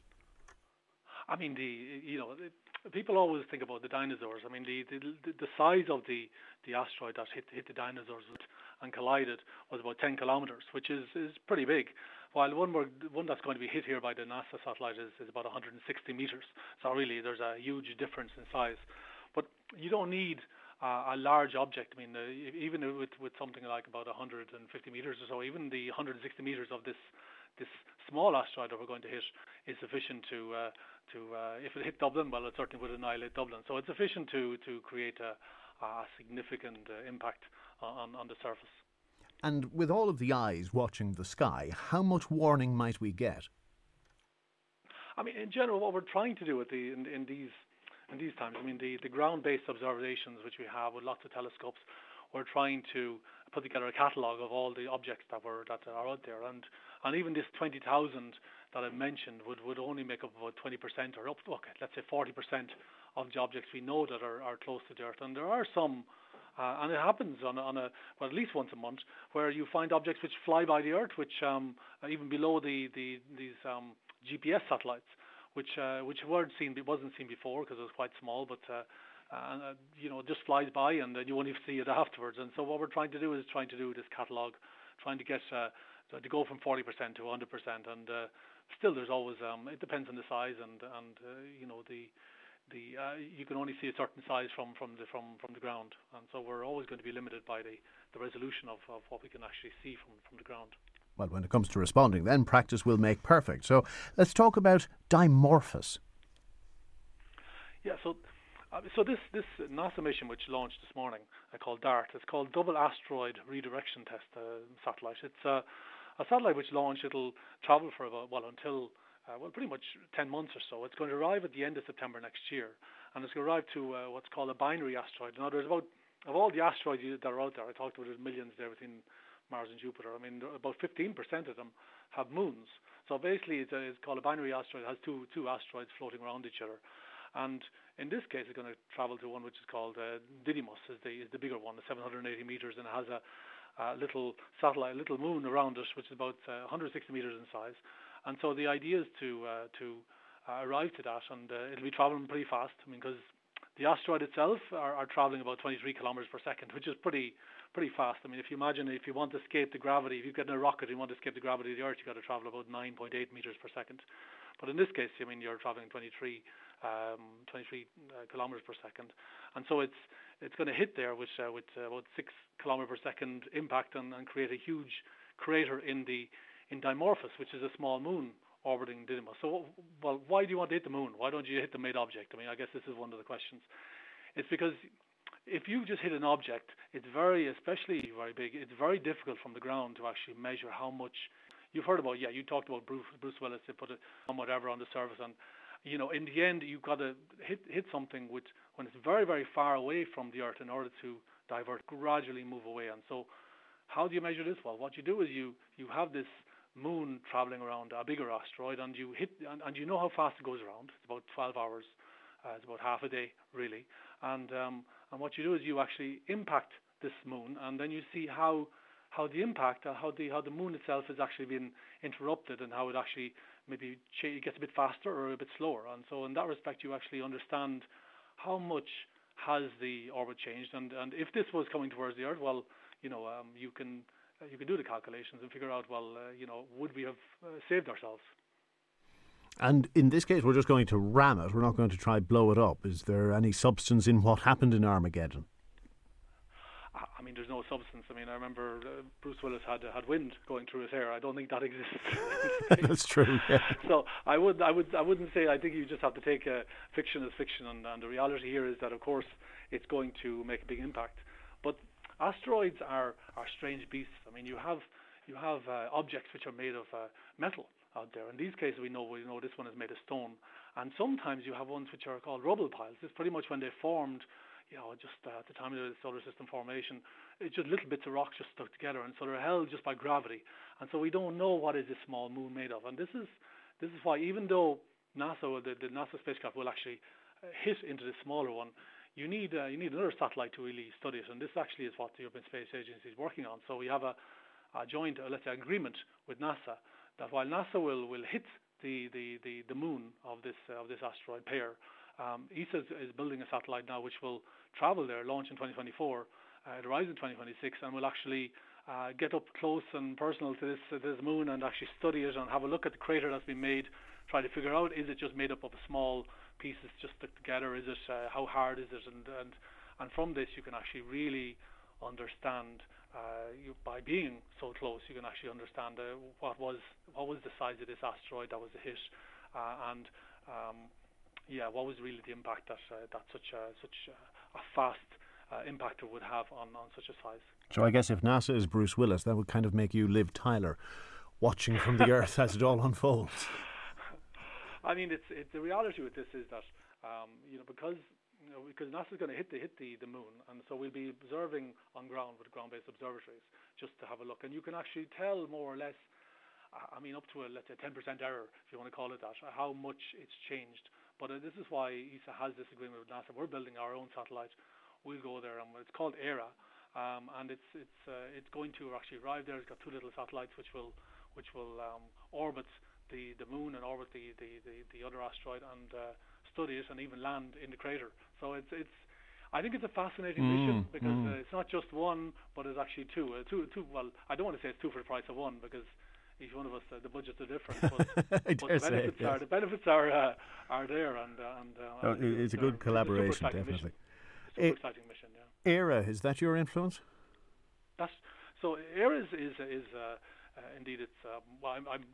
I mean, I've got colleagues who work in Hera, but uh, but I've uh, there's a lot of, let's say, Irish influence when it comes to Hera and even on the mission I'm currently working on because I'm working on a mission which which launches okay in 2026. It's a it's a it's an exoplanetary searching mission. It's searching for planets around other stars and and on ERA this this is a satellite we're build, there's going to be a, a gyroscope uh, being built by a company in Dublin and uh, they're building a, a, a let's say a more advanced one for the satellite I'm working with, and so there's very much an Irish influence on, on both satellites, and uh, it's it's nice to see. Keep flying the flag. Lawrence O'Rourke, great talking with you, and thanks for making time for us. Thanks so much for having me. Lawrence O'Rourke is Science Operations Coordinator with the European Space Agency, originally from County Westmeath. Once upon a time, when you were in school, did you ever have a morning where the car wouldn't start and you had to go to strange lengths to get there? Sinead, we're going to talk about that in just a moment, but a chap who was in school practically yesterday is the baby of Midlands 103. Yeah. But is a man today, apparently. The baby of Midlands 103 is 21. Yeah. And now, whenever you see Stephen Fitzgerald, all you hear is something like this. Too sexy for my love. Too sexy for my love. Love's Oops. going to leave. Today, today, I think this is his song. Stephen Fitzgerald, Happy 21st.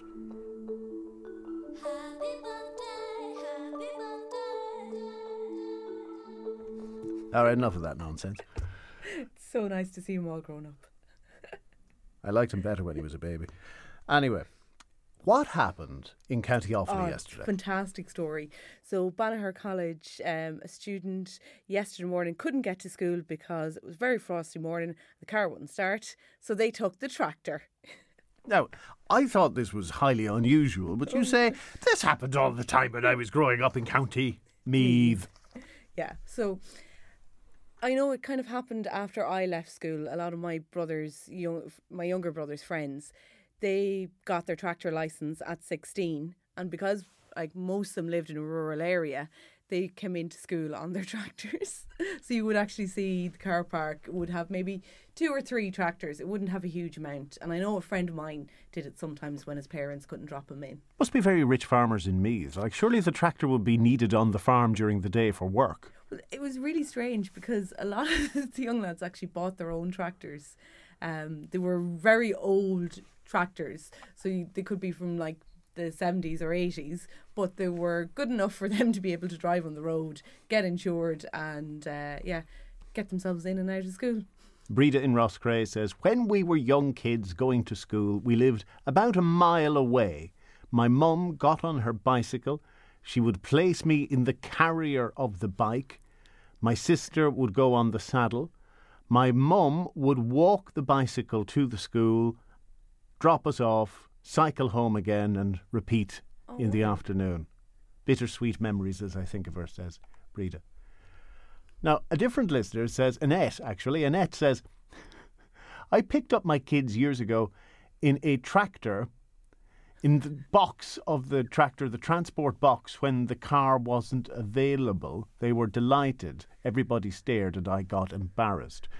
And yes, we've had a report of children riding in the bucket of the digger. Um, what else is unusual here? Uh, yeah, different types of cars. So there was an old Beetle in the backyard of Tom's house, never used for 10 years. The main car broke down, went out, and lo and behold, the Beetle started, so off he went. I'm sure it wasn't taxed or insured. So, yes, the unusual ways in which we get to school. What was your preferred?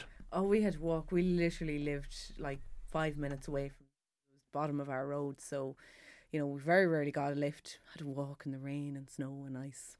Shocking. And I didn't have a tractor, so Well, I wonder if the tractor is back in Banagher today. not sure. We must try and find out. Thanks, Sinead. Uh, that was Banagher College tweeting, and I'm sure they got plenty of likes. So follow for more updates. Uh, Will, when it comes to public transport, we would be better off spending our money on many of the poorer children who are dying around the world, and that's never our priority. It's a shame because it's actually happening. Uh, Will, imagine having the chance to crash a rocket into an asteroid and then missing. Yeah, that's the definition of pressure and embarrassment. Mike says, Will, are these guys going to smack something into the moon? Could that affect its orbit, affecting our tides? Is this a good idea? The movie 2012 happening 10 years later. Yikes, says Mike. No, they're not crashing it into our moon. They're crashing it into the moon of an asteroid, and the moon is called Dimorphos. They're not going near our own moon. Hands off. You can relax there, Mike. 2012, it was a bad movie to begin with. It's not going to get worse. Thanks, Sinead, for putting it all together, and Kaylee Hardiman as well. Thank you most of all for listening. Let's talk tomorrow from 9. Bye bye.